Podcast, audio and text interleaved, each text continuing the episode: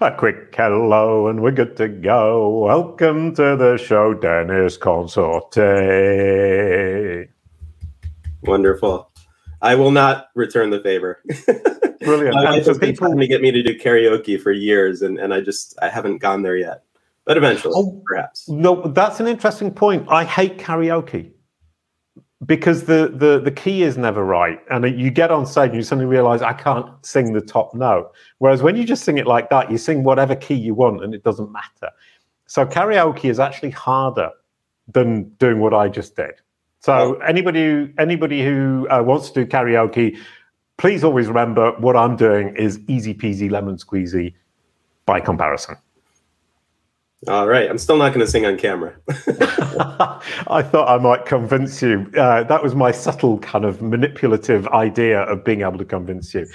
Welcome, everybody. Uh, it's going to be a really wonderful episode. We're going to be talking about um, leveraging press to build authority on Google. So obviously, we're talking about expertise, authority, and trustworthiness, but now experience, expertise, authoritativeness, and trustworthiness. And it's becoming quite a mouthful to actually be able to say that without just saying two E T or double E E A T. Um, and what I love about this is, is it isn't enough to say yourself, I'm expert, I'm authority, I'm trustworthy, and I have experience. Using press to corroborate that third party is hugely important. I think a lot of us miss it. Is that a fair comment, Dennis? one hundred percent fair. Uh, Press matters so much, uh, not just online, but also in the real world. If you want to get access to new opportunities, then you need to build a foundation to show people, humans, besides Google, that you are all of these things. Right, yeah, and always remember we're talking to humans and to Google, and sometimes we're talking to humans through Google. Absolutely brilliant, and here we have Professor Ari Zoldan, who's looking forward to hearing golden nuggets from informational Dennis Consorte, Jason Barnard. That's delightful. And what I always do is start off with the brand S E R P. Now, today, we're not starting off with the brand S E R P. I went down a geeky rabbit hole. I used Kalicube Pro, which is our SaaS platform, to analyze one sentence from your website, from your company website.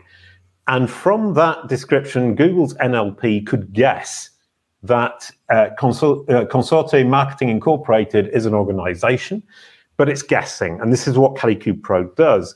Then I thought, if I add New York City, which gives it geo context, will it be able to guess? Sorry, will it be able to actually explicitly recognize your company? The answer is no.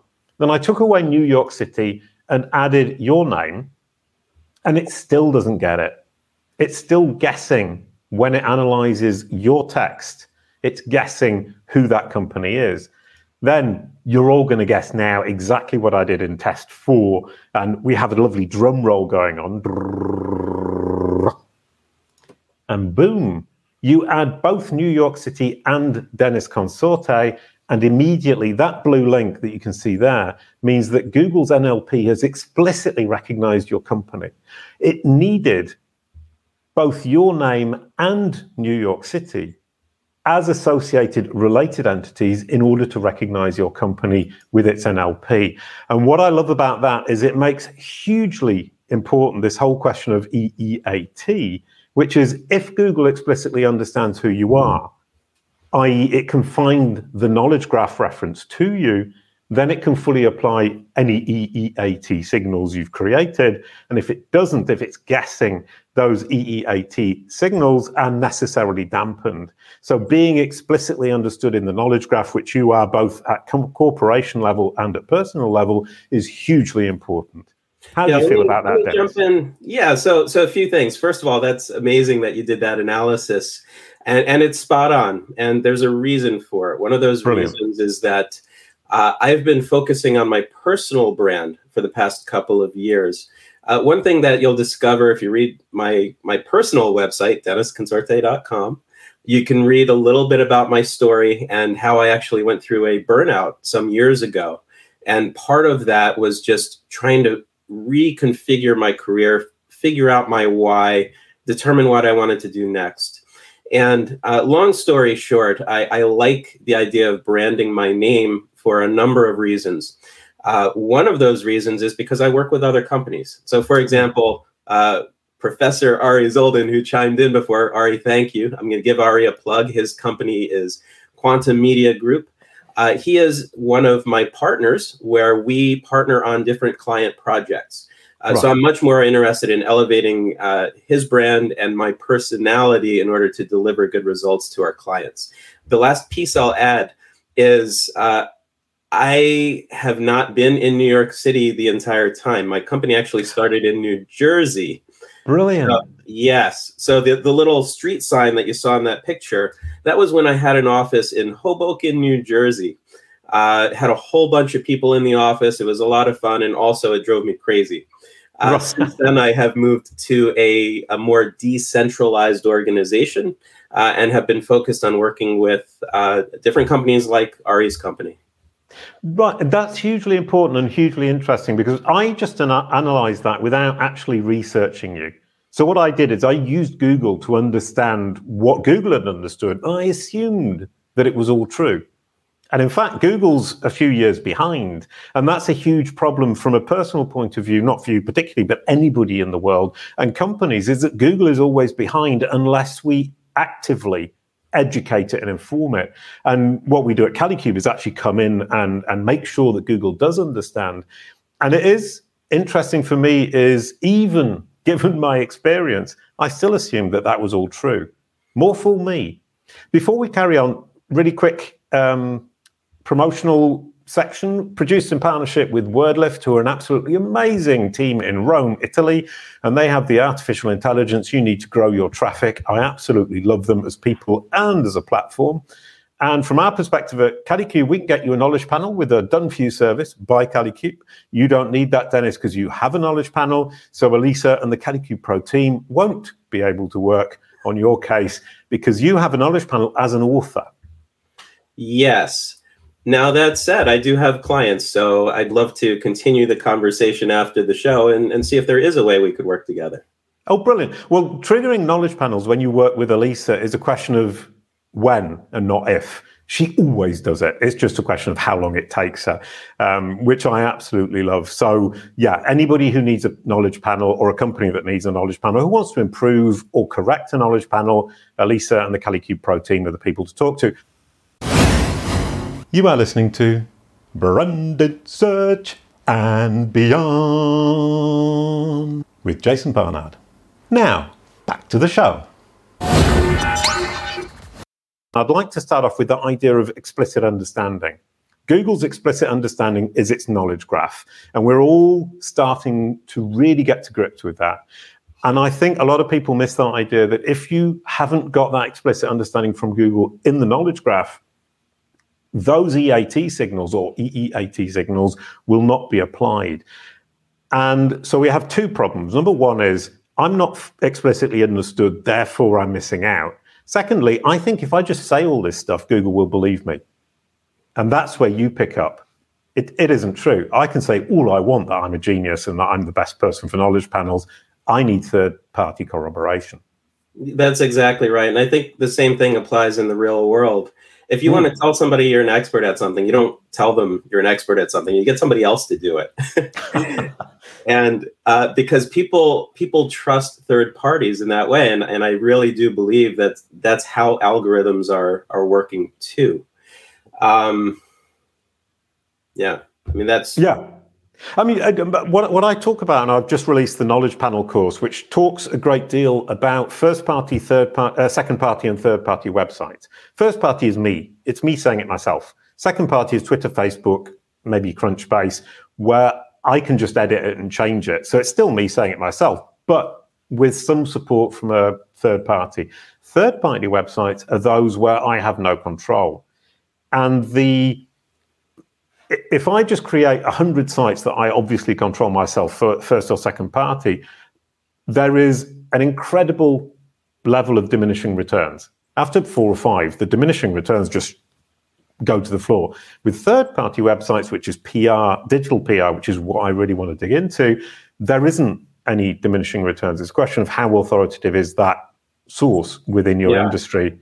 And and let me... Let me add that uh, you may not have control, but you have influence. Ooh, and brilliant. You, yes. And if you follow all of the uh, best practices, if you're reaching out to people, if you're building relationships, you can leverage your influence to get into these third-party uh, publications and so forth in order to grow your expertise, authority, trustworthiness, all of that stuff. Um, one of the ways to do that is through a digital P R agency. And uh, oftentimes you have to make a decision on how to use your time. If you're a, a tiny company, you may not be able to afford an agency. So you watch podcasts like this to get some nuggets of yeah. information so that you can do a lot of stuff yourself. When you get to a certain level, you hire people who do this professionally full time, who understand uh, the work that's involved, the relationships that are involved, and the way to pitch stories to people in order to get the result that you want. Right, which is the huge question. There are two questions that immediately come to my mind. I just said the huge question, but it's two huge questions. Number one is, how do you start actually reaching out to the journalists if you haven't started? I mean, imagine within a, an agency, you already have a certain number of contacts, so it immediately makes that easier. If you don't have any, how do you start? And the number no, number two is, how do you feed them the information? How do you get the information you want, that influence you talked about, onto their pages? There's so much that could go into this. I'm going to try to simplify it as much as possible. The way that I approach this kind of thing is, first, I want to have an idea. So an idea for a story. And oftentimes people are pitching journalists all day long with really amazing ideas. And, and mm-hmm. usually what happens is a reporter is going to read through hundreds of emails every day, and maybe right. they one or two that are interesting. So the idea, just like with the S E R Ps on Google, is you want to think about, okay, how do I stand out against all this noise? And that comes from a few things. Number one, of course, you want to have a very compelling email subject line so that when the person is reading through this list of things, yours pops out for some reason and it encourages a click to read the information that's in it. Uh, the other piece of this is you want to target people with stuff that they're actually interested in. There are tons of tools out there that you can use to look at different lists of journalists. One of the tools that we're using right now, for example, I, I guess I'll give them a free plug. They should send me a check or something, but uh, we use Muckrack for a lot of this. Right, brilliant. And and so what we do is we'll put in different keywords, we'll do different filters, very much like on Google, but you're searching specifically for reporters, writers, bloggers, people who are interested in what you have to say. And you create lists of these people, and then you email them and or call them or so forth and see who responds. That's what you would do if you don't have the relationships already. If you have the relationships, then you... Sorry, just, to- just coming back a step, and, and then we'll come back to if you have the relationships. On Muckrack, you're contacting individual journalists who can potentially work for multiple outlets. So you're aiming That's- at people, not platforms. Exactly. Really Brilliant. Good point thank, there. Yes. Thank you for clarifying. Yeah. Thank you for clarifying. Thank you for saying the words that I could just say yes to. That's amazing. So if I do have an in already with a journalist, what do I do? Then you want to, uh, in a perfect world, you would have your tier one journalists who you would offer some sort of exclusive. So you might, for example, uh, let's say you create a press release that you're going to send out. You might do what's called embargoing that press release, where you send it to some people ahead of time with the understanding and the trust, because you have a relationship, that they're not going to put the news out before it's supposed to be released. So if you if you do these things, then really what you're doing is you're showing the person that your relationship actually is special, because you're sending them some stuff that nobody has seen yet. And you're hoping that it's uh, relevant and interesting for them so that they write about it, and timely, and all these other things. Right. Well, that leads me to the question is, I think we're all desperately thinking, well, I want to do a press release, so I have to think of an interesting story. So we're making up these stories and thinking, how can I make it interesting, rather than having news happen and then communicating it. You can making up. All right, go ahead. Oh yeah, so you can do it both ways. Uh, another thing that that our teams do is, for example, there are so many people, uh, so many writers who are looking for quotes. So there are all these tools that you can use. Uh, I'll drop a few more here. Again, anyone who wants to send me checks or Venmo or whatever, just, just send me money. I'm happy. Uh, I'm not getting paid by any of these people, but you can, of course, use tools like Help a Reporter Out. You could use tools like Quoted. There are other tools you can use where you can get a direct connection with people who are looking for quotes for stories that they already have in process. So that's one easy way to get into uh, these these stories. Now, and, and those platforms are basically saying this journalist is currently working on this topic, and you can step in and say, well, here's an additional paragraph you could add that makes total sense for your article. And you're thinking yes. to yourself, but you don't say it, helps me out too. Yes. Now, the tricky part is that uh, if you already have your authority, trust, all of that stuff, you're going to be picked up more easily than somebody right. who's brand new. Oh, so catch twenty-two, yeah? catch twenty-two. So that's why usually it's good to build a foundation. You start with the smaller publications to get quoted in them, and then you're able to ladder up to the bigger publications, because what's going to happen is if... Oh, sorry, can I just interrupt you and yes. repeat? To ladder up is a verb, which means going rung by rung by rung rather than leaping for the top of the the the, the pile immediately. You, you work up a ladder, and you have to understand, or we have to understand, that we're on the bottom, bottom rung, sorry, when we start. Yes, brilliant. Thank you for. Thank no, you, you for said that. it. I was just, I was just clarifying it in my own mind. Yeah, no, that's amazing, because uh, just a side note, one of my pet peeves is I, I just don't like jargon. Uh, so when I when I use it uh, and I'm called out on it, I appreciate it. Uh, next time I use the phrase "ladder up" with new people, I'm going to describe it exactly as you did. So oh, right. thank you for that. I do, yeah, okay, wonderful. I wasn't trying to call you out. I was. Trying, no, no. What I tend no. to do is clarify in my own yes. mind what I've just heard, so what I just repeat it perfect. back. Yes. Right. Okay. So carry on. I, I interrupted you. Yes. So you build your foundation with the smaller publications. You ladder up, rung by rung, to the point where you can get into some of the tier one publications. You can still do it without building that foundation, but it's easier if if you follow the process. Mm-hmm. Now, when it comes to story ideas, there are, again, there are so many tools you can use. Uh, and by the way, I'll, I'll make another shout out, uh, Anton, and I'm going to pronounce your last name wrong, Anton, uh, Schulke, Schulke? Yep. Schulke, yeah. Yep. Yeah, he referred me to uh, to Jason, so so thank you, Anton, if you're listening. Uh, I know him from SEMrush, and uh, hey, what's up, Josh? Uh, Joshua is a writer who I work with. Uh, I'm glad he's taking notes. He knows stuff himself, too. Yeah, and, and Professor Ari Zoldan is asking, is it being recorded? Yes, it's streamed live, recorded, and it will be released as a podcast, so everybody will get the opportunity to watch this. I'm I'm really interested, so I, we, we've just interrupted you, and we shouldn't have done. Please keep going. No, no, no. Interrupt as much as you want. I'm a New Yorker. Like that, that's how we speak. So when you come up with story ideas, there are a few ways to do it. One is you can use different tools. You can Google. You can look at uh, what's trending on social media. For example, you use like BuzzSumo, Uber Suggest, all these tools to see what people are talking about, and even look at Google News.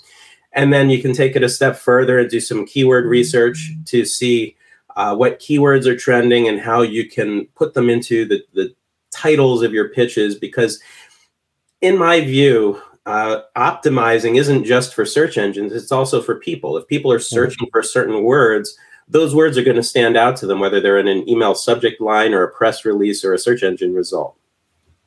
Now, one of the really cool things that my team and I do is, is we put together what we call data stories. Uh, mm-hmm. Jason, you and I have been around since the beginning of S E O. And, and you know from way back then that, I mean, you've got a better beard than I do, though.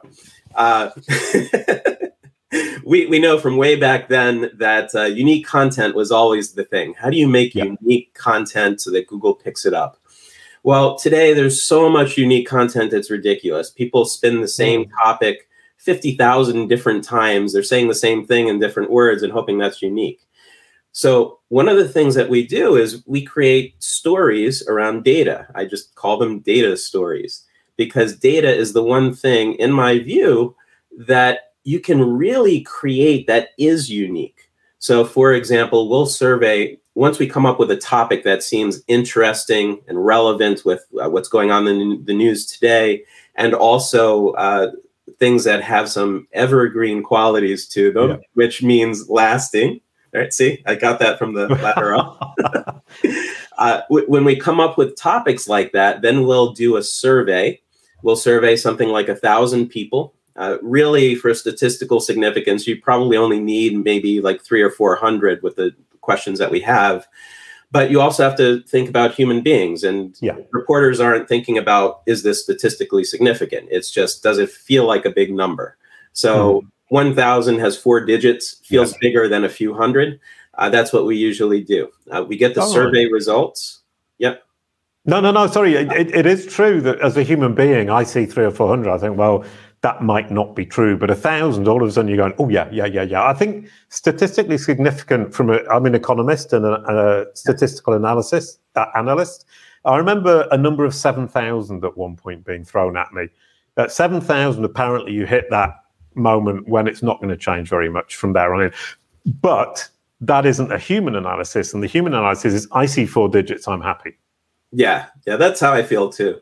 And then I think it goes to... Uh... Uh, the the theta, right? One, two, three. So it's something like ninety-five percent, ninety-seven percent, yeah. ninety-nine percent. Yeah. Anyway. Um, yeah, it was a long time ago. I've forgotten, but I just remember seven thousand for some reason. Yeah. No, seven thousand sounds amazing. And it also sounds expensive. yeah. So the statistical an analyst is worried about the reliability of the data, but doesn't worry about the cost. And when we're in marketing, we need to worry about the cost. That's exactly right. That's exactly right. And I, I use different tools for data. Uh, you could certainly use Google surveys. You could use tools like SurveyMonkey. The mm-hmm. one that I've been using a lot lately, I'll, I'll give them a plug because they've been very good to me, uh, is a company called Pollfish. Um, wow. And generally, you're, you're, you're going to spend maybe like a buck fifty per response on, on any of these platforms.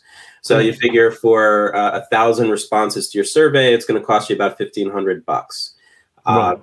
Then there's the work that goes into analyzing it, writing a story about it, and creating really engaging content about it. And this is what uh, what I enjoy quite a bit when we create these data stories is we'll produce these interactive charts and graphs that go into the content, so that you're not just reading a wall of text, but you see some images that make the data easier to understand.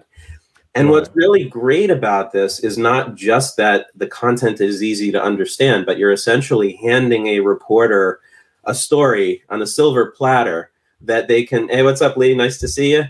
Um, you're handing a story to a reporter on a silver platter that they can essentially cut and paste into their publication with some tweaking, and they're right. good to go. Uh, the One of the big lessons to take away from this, if, if you learn nothing else, is that the easier you make somebody's job, the more likely it is they will to do it. Uh, so when we produce these data stories, we try to come up with all kinds of really cool content. We're even getting into putting some videos into them, which uh, we'll start doing very soon. Uh, this is going to make just really good content for uh, reporters who are interested in our work. Right. And how do you integrate video into that? I mean, making videos from my perspective, I've just got my new flat from like three weeks ago and I'm installing a video studio. So making a video, just me sitting down, deciding what I'm going to say, go sit in the video with the green screen, off we go and it's done. How can I integrate that into my press relations? Because actually recording one video per journalist wouldn't make a, a huge amount of work for me. Yeah, it's good that you brought that up because I should have been more elaborate in describing what we produce. So uh, when we create data stories, we publish them to our client websites. So let's say, for example, you are an insurance uh, platform. I'm saying this mm-hmm. because I actually did one for an insurance platform right. recently. You're an insurance platform. You want to write a story about um, people who are thinking of leaving their jobs, right? We've been in this great resignation recently.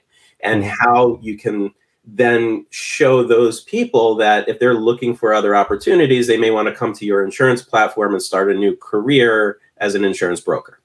So uh, what we would do is we would create the story, or we did create the story, where we ask a set of questions in a survey, analyze the data, produce the content. The content goes onto the client website, and the link is what's shared with reporters in the pitch.